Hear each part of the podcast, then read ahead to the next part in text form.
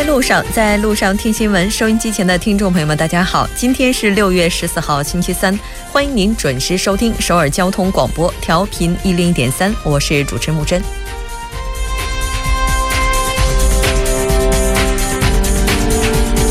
自从人类发现外太空以来，就从未停止过探索的脚步，也从未停止过对外太空的想象。载人航天技术的日趋成熟，使人类的太空移民梦不再虚幻。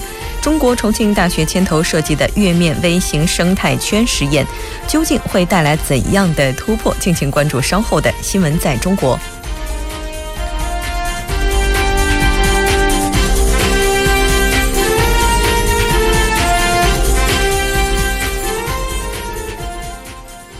接下来来关注一下今天的要闻新闻。在韩国，文在寅总统月底将访美会晤特朗普总统。北韩一军人越过军事分界线南下归顺韩国。新闻在中国，中国国家统计局前五月固定资产投资增速创年内新低。人类首次，重庆大学将在月球表面种土豆养蚕。走进世界，英国脱欧面临一千亿欧元分手费，悬浮议会恐崩盘。FBI 前局长曾记录与。特朗普接触资料已经被交给 FBI。新闻放大镜今天依然邀请专家学者以及各界精英人士放大探讨新闻热点焦点。那今天我们的主题是恐袭袭击频发，中韩应该如何应对威胁？从每周一到周五晚六点，了解最新动态，锁定调频一零点三新闻在路上。稍后是广告时间，广告过后马上回来。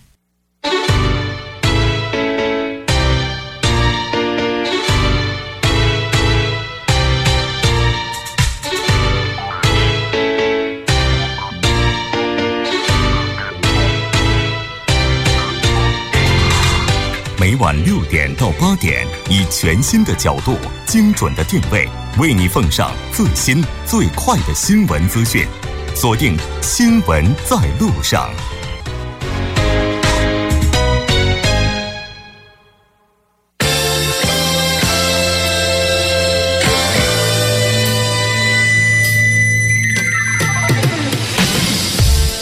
在韩国带您快速了解当天主要的韩国资讯。接下来我们就连线本台特邀记者周玉涵。玉涵你好，主播你好，很高兴跟玉涵一起来了解今天韩国方面的主要资讯。那这个月的月底，文在寅总统将会访美，我们来看一下相关的日程情况。好的，韩国总统韩国总统府青瓦台呢今天表示，韩国总统文在寅呢将于本月的二十八日到七月二日呢访问美国华盛顿，与美国总统特朗普呢举行首脑会谈，这将是韩美政府新政府成立以来呢两国元首第一次会晤。文在寅此行呢是应特朗普之邀，他将于美国东部时间二十九日起呢在白宫先后出席欢迎晚宴、韩美首脑会谈、韩呃联合记者会等活动。那么访美期间呢，文在寅还将会见美国副总统彭斯等美国政府的重要人士，并出席美国国会、学术界、财界相关活动及虹桥座谈会。据青瓦台及白宫方面消息，两位领导人将在会谈上就进一步推动韩美同盟发展，彻底解决北韩问题，实现半岛和和平、呃务实经济合作以及和国际的合作等事事宜呢进行深入的交换意见。分析称呢，两国在会谈上可能会对呃这个北韩核问威胁方案、萨德的部署、驻韩美军驻扎费用的上涨以及韩美自贸协定等悬而未解重大事项进行讨论。其中，对当前韩美同盟关系有重大影响的萨德问题和北韩核问题呢为重中之重。主播。嗯，是的。那之前我们在介绍相关信息的时候也提到了，这次文在寅总统访美可能会，应该说随行会有非常庞大的经济使节团。但是跟经济相关联的另外一个事情就是萨德问题，那也是避不开的一些话题。关于这方面的部署的话，我们来看一下专家的意见。好的，关于萨德的部署啊，专家都纷纷表示呢，青瓦台已经决定对部署地呢重新进行环境的影响评估。美国很有可能呢会因此产生不必要的误会。那么向韩国准确的解释，向美国呢准确解释韩国的这个立场是十分重要的。那么国立外交院教授金显玉就说呢，美国或将在萨德问题上给韩国很大的压力。即使韩国向美国解释这是国内的程序问题，但拖得。但这个拖延时间一长呢，美国方面很可能就会感到不满。因此，如何协商非常重要。但也有意见认为呢，目前萨德问题的气氛非常的微妙，中美的立场完全对立，中韩矛盾呢更加难以缓和。文在寅又一直坚持战略模糊的立场，因此呢韩美很可能会避免在这方面进行正面交锋。那么本次会谈呢，将集中在构建互信关系、巩固韩美同盟上。那么青瓦台发言人朴珠贤就表示呢，呃。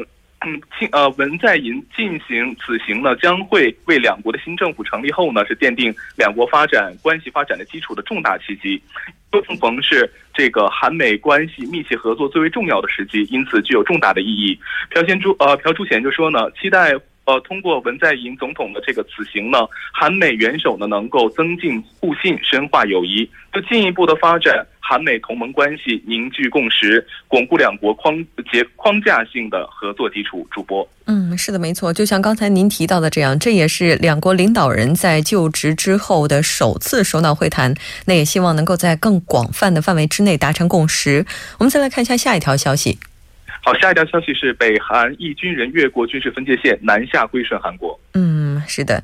那据说这个事情发生是在昨天晚间。来看一下相关报道。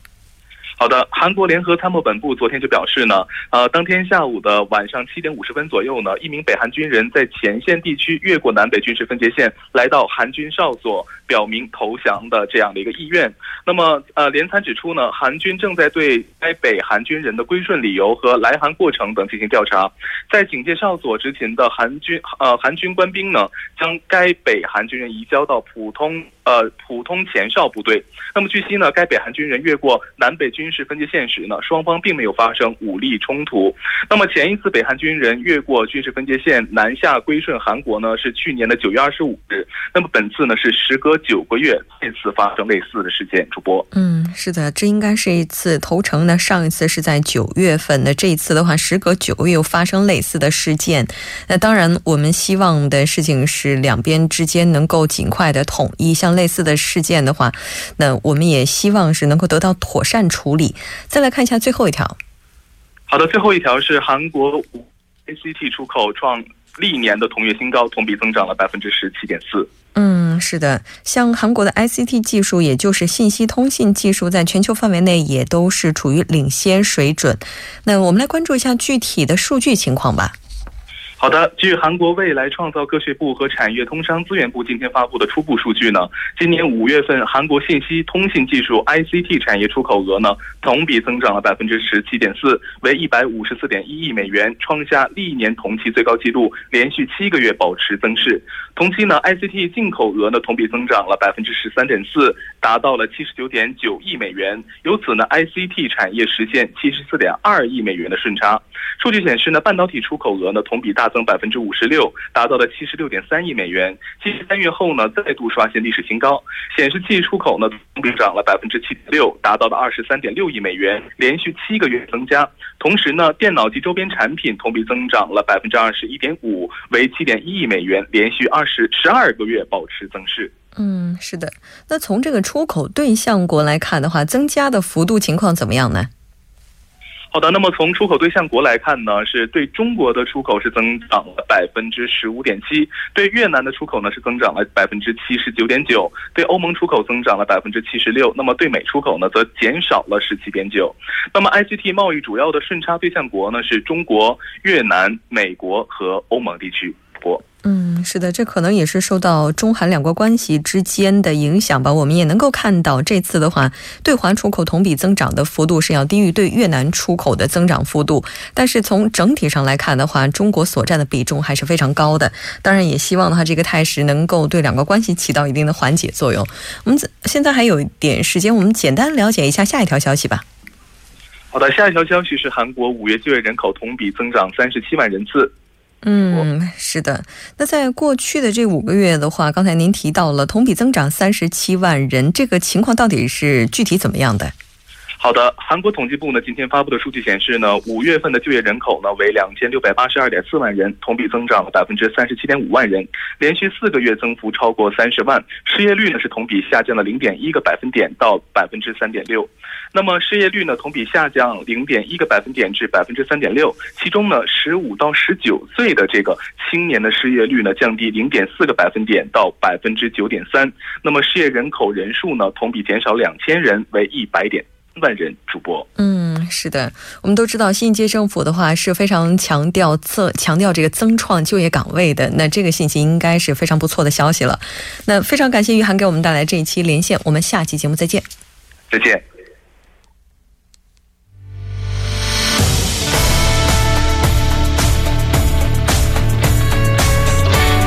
您现在收听的是《新闻在路上》。新闻在中国带您快速了解当天主要的中国资讯。接下来，我们就连线本台特邀记者木易。木易，你好。你好，木春。收音机前的各位听众朋友，大家下午好，欢迎收听今天的新闻在中国，我是木易。那很高兴跟木易一起来了解今天中国方面的主要资讯。我们先来看一下第一条。嗯，第一条，我们依旧来关注国家统计局发布的一个数字。那么，国家统计局呢，周三发布的数据显示，前五个月。固定资产投资增速创年内新低。分析师表示，虽然中国经济增长动能有所放缓，但是目前增长水平仍在政策容忍的限度之上。预计未来宏观政策还将以防风险和严控监管为主。那么一到五月呢，全国固定资产投资同比增长百分之八点六，增速比前四个月降低了零点三个百分点。民间固定资产投资增长百分之六点八，增速比前四个月下降零点一个百分点。全国房地产开发投资增长百分之八点八，增速比前四个月下降零点五个百分点。此外，五月社会消费品零售总额增长百分之十点七，规模以上工业增加值增长百分之六点五，均与前值持平。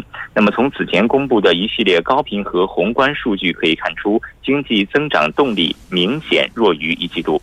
那么，根据广发证券宏观分析师陈潇表示，哈，那从房地产和汽车为代表的主要行业的趋势性遇冷来看呢？需求端进一步走弱是大概率事件。另一方面呢，当前监管的金融市场的利率抬升和向实体经济传导，那么政府呢工作重心也是明显转向了防风险，经济下行压力在逐步的显现出来。另外呢，中国社科院此前的预计，今年二季度到四季度，中国国内生产总值，也就是 GDP 增速呢，分别是百分之六点七、百分之六点六和百分之六点五，均会低于一季度的百分之六点九的一个增长幅度。呃，包括摩根大通和汇丰银行在内的外资机构也表示，随着政策刺激力度减弱和强监管带来的压力，中国经济在接下来几个季度呢，将会逐渐出现稳中趋降的一个态势。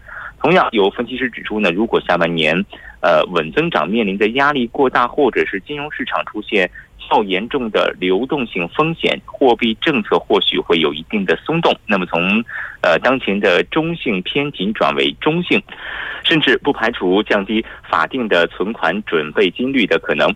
那么，中国人民银行副行长陈雨露在日前举行的清华五道口金融论坛上表示，中国寻求不紧不松的货币政策，央行呢也是寻求确保基本稳定的流动性，做好供给侧改革的总需求的管理，希望实体企业立足主业，呃，纠正偏离主业，那么盲目涉足金融业的现象。金融和实体呢是一荣俱荣，一损俱损。木真，嗯，那如果按照刚才您介绍的这些内容的话，也就是我们能够知道，中国应该已经做好了经济软着陆的准备。那接下来可能我们能看到的现象就是稳中趋降了。那当然，相信的话，这个软着陆也会给经济带来不一样的气象。我们再来看一下下一条。嗯，下一条消息，我们来关注科技新闻啊。那么近日呢，从重庆大学了解到，由教育部深空探测联合研究中心组织，呃，重庆大学牵头的科普载荷的月面微型生态圈将作为嫦娥四号的乘客之一，于二零一八年登陆月球表面，进行人类首次的月面生物实验。木真。我记得之前咱们在节目当中介绍过，说中国现在的科技的话，应该已经开始能够对月球的背面进行探测了哈。那刚才您有介绍到了月球微型生态圈，这个我们可以怎么理解呢？嗯，我们先来了解一下这个月面微型生态圈。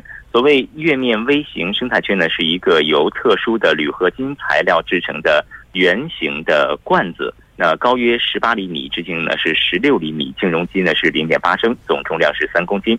里面放置的是马铃薯的种子，还有就是拟南芥的种子，以及产卵、土壤、水、空气以及照相机和信息传输系统等科研设备。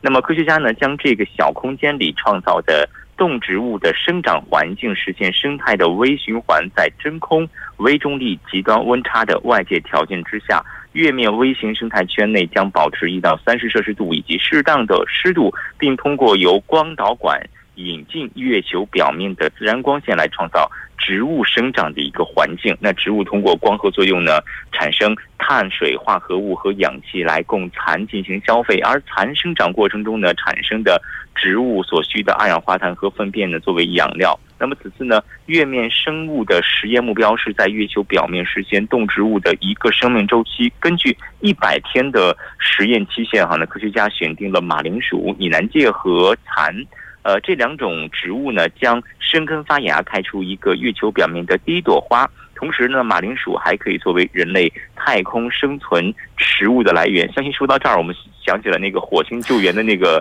片段和桥段了啊。那其实呢，它的这个实验价值呢是更加呃巨大的。那么产卵呢，将在这个生态圈中完成虫卵的孵化、幼虫的生育、啊生长，还有就是破茧成蝶的完整的生命周期。届时呢，这项生物实验将通过小型的照相机向全球来进行一次直播啊，这是非常令人期待的。嗯，是的，没错。那如果按照刚才您的介绍的话，这整个微生态圈看起来并不复杂，但其实如果要去进行的话，应该存在很多难点。没错，没错。呃，教育部深空探测联合研究中心的主任设计师呢，张元勋也是说到了哈，这该项目的。主要技术难点是在于复杂的月面环境下的温控和能源的供给。温控方面呢，通过外穿保温层和内置空调来提供保障；而能源方面呢，白天利用嫦娥四号太阳能电池板来进行整体的一个供电。那夜晚呢，是通过高能量密度的内置电池来供电，以保障空调啊、摄像机啊和信息的传输系统正常的运行。月面微型生态圈的总设计师、教育部深空探测联合研究中心副主任。谢更新表示。这项实验呢是极具突破性的，对于人类未来在呃地外星球生存具有非常非常大的重要的意义。木真，嗯，是的，没错。如果这个月面的微型生态圈它能够比较成功的去进行的话，未来的话是不是月球移民应该也不是一个梦想了吧？非常感谢，我们一起期待。嗯，非常感谢木易给我们带来这一期连线，我们下期节目再见。再会。稍后我们来关注一下这一时段的路况、交通以及天气信息。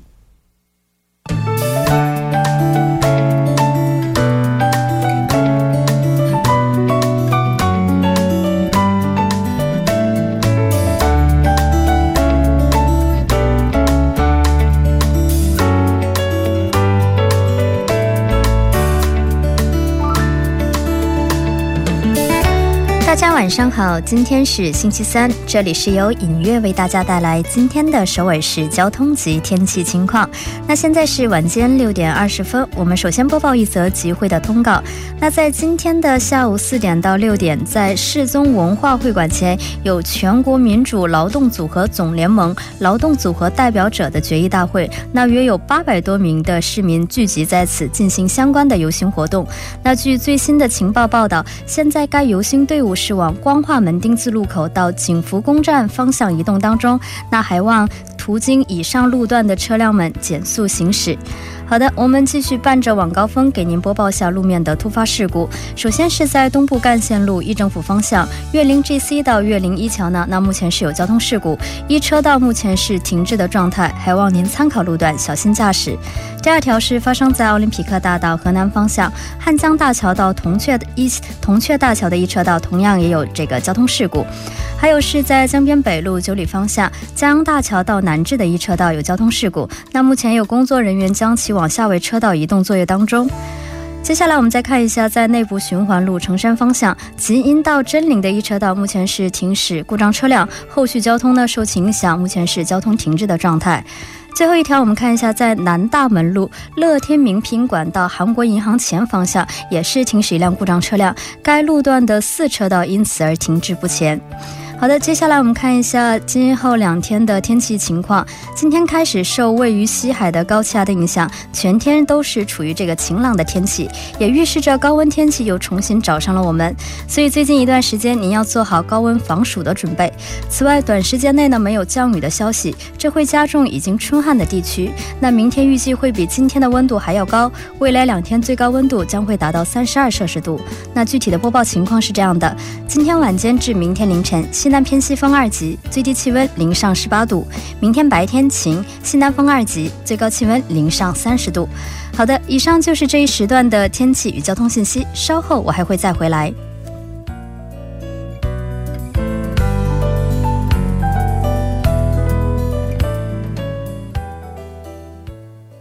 现在时刻是六点二十二分，这里是正在为您直播的 TBS EFM 调频一零点三新闻在路上，稍后为您带来我们今天的听首尔栏目。当然，首先还是要请出栏目嘉宾金勇，金小编你好，好，穆主播你好，你怎么今天稍微有点愣啊？啊，对，因为看到这个第一个话题啊，我觉得啊，挺挺挺好的，就是叫幸福感啊。我想问一下穆主播，如果让你给幸福感打一个分数啊，比如说十分满分，你打算打多少分？幸福感满分是十分的话，打七分吧。打七分已经很高了哈，嗯，因为目前的首尔市有一个统计啊，他说平均会比七分要高一点啊，啊，比七分没有 没到七分啊，嗯，是这样的，首尔市民们幸福感创三年来历史新高啊。他说，一个研究院呢近日发表了一个叫做《二零一七首尔考察城市政策指标调查》，嗯，它显示呢，首尔市民呃的幸福指数满分是十分，呈现的分数是六点九七分，嗯，就意味着大致。对现在的生活感到满意，这也是五年来的一个最高值啊。嗯，还有个就是自豪感，自豪感的满分是十分，然后呈现的是六点九一分。值得一提是呢，十到十九岁和二十到二十九岁的年龄段呢，最高达到了百分啊七分。哦，这个是符合的。嗯，对，嗯，年龄段也符合，分数也符合啊。是的，没错。那其实像这个住在首尔市的话，像这个幸福指数不断的攀升的话，这其实应该也是跟市政府一直不断的努力是分不开的。嗯，然后一直持续不断的提供给大家更为这个应该说更为便利的一些政策啊、措施啊等等这方面。嗯，对，嗯，它也显示了，就是首尔市户主的平均年龄是在四十八点五岁哈，学历呢是专科大学毕业。嗯，然后呢，平均的家庭成员数呢是二点四七人，然后呢，家庭月平均收入是在三百到五百万韩元家庭居多，它占到了百分之四十点五，而且还有一个就是针对首尔市对市民对外国人的开放性程度调查结果显示哈，就是依次顺序是第一个是可以做邻居是六点五一分啊，可以做朋友是六点三五分，然后呢可以结婚是五点八二分，就这些分数呢应该算是比较高的分数了。哦，就是对待外国人的态度也跟以往相比的话更为开放了。对。嗯，没关系，我们在等着明年的数字出来，再比这个再高几个百分点。对，我觉得会逐年升高哈。嗯，是的。那再来看一下下一条吧。好，第二条消息呢和青少年有关的哈，就社务是去年也是在网上调查了一个，呃，做了一个调查，是青少年健康状态一个调查。它显示呢，未成年的青少年在抽烟喝啊抽烟喝酒这方面的现象还是比较严重的。但是其中啊，百分之四十九和百分之三十二分别啊，抽烟喝酒的百分比都是在便利店进行购买的。嗯，就是烟和酒都是从便利店购买的，而且呢，未满十九岁的青少年在试图通过便利店购买这些烟酒的时候，成功率达到了百分之七十。哦，也就是说，他们可能就是查的不严。对他不会去问，哎，给我看一下你的身份证。啊，可能这些孩子在去买的时候是不穿校服的。嗯，当然，这应该是一个基基本的。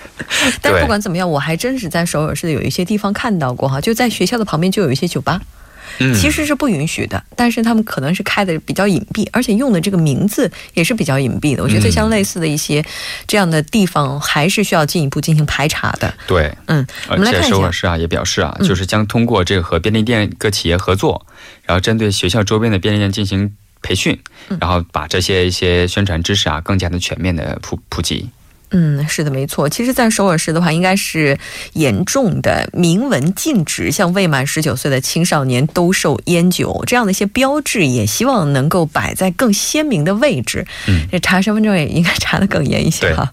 再来看一下下一条。好。第二条消息，最后一条消息呢是首尔市的支援的这个社会型企业啊，年销售额较去年上升了百分之八点八，达到了七百二十七亿六千九百万韩币。嗯，这个社会型企业呢，现在共有二十五家，在两到四年内，在市政府的帮助下，年销售额逐年上升，同时呢，就业人数也增加了不少。一共是八百七十四名，较去年增加了百分之六点七。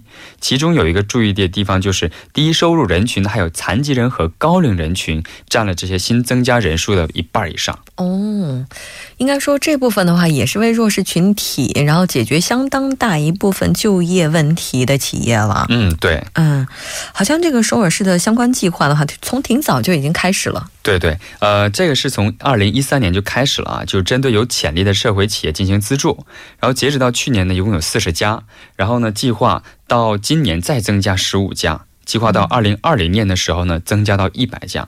同时呢，最重要的就是在增加更多的就业岗位了。嗯，是的。其实从这段时间的新闻，我们就能够发现哈，现任政府真的是把增创就业岗位作为了头号任务哈。对，到处都能够看到相关的信息。那也希望就是如果您现在还没有在工作的朋友呢，能够更努力一点哈，然后积极的去使用相关的政策，然后去寻找到属于自己的位置。嗯，非常感谢金小编给我们带来这一。期节目，我们下期再见。好，谢谢主持人。好的，到这里，我们今天新闻在路上的第一部节目就是这些了。那在第二部节目当中，依然会给您带来精彩的节目，不要走开，马上回来。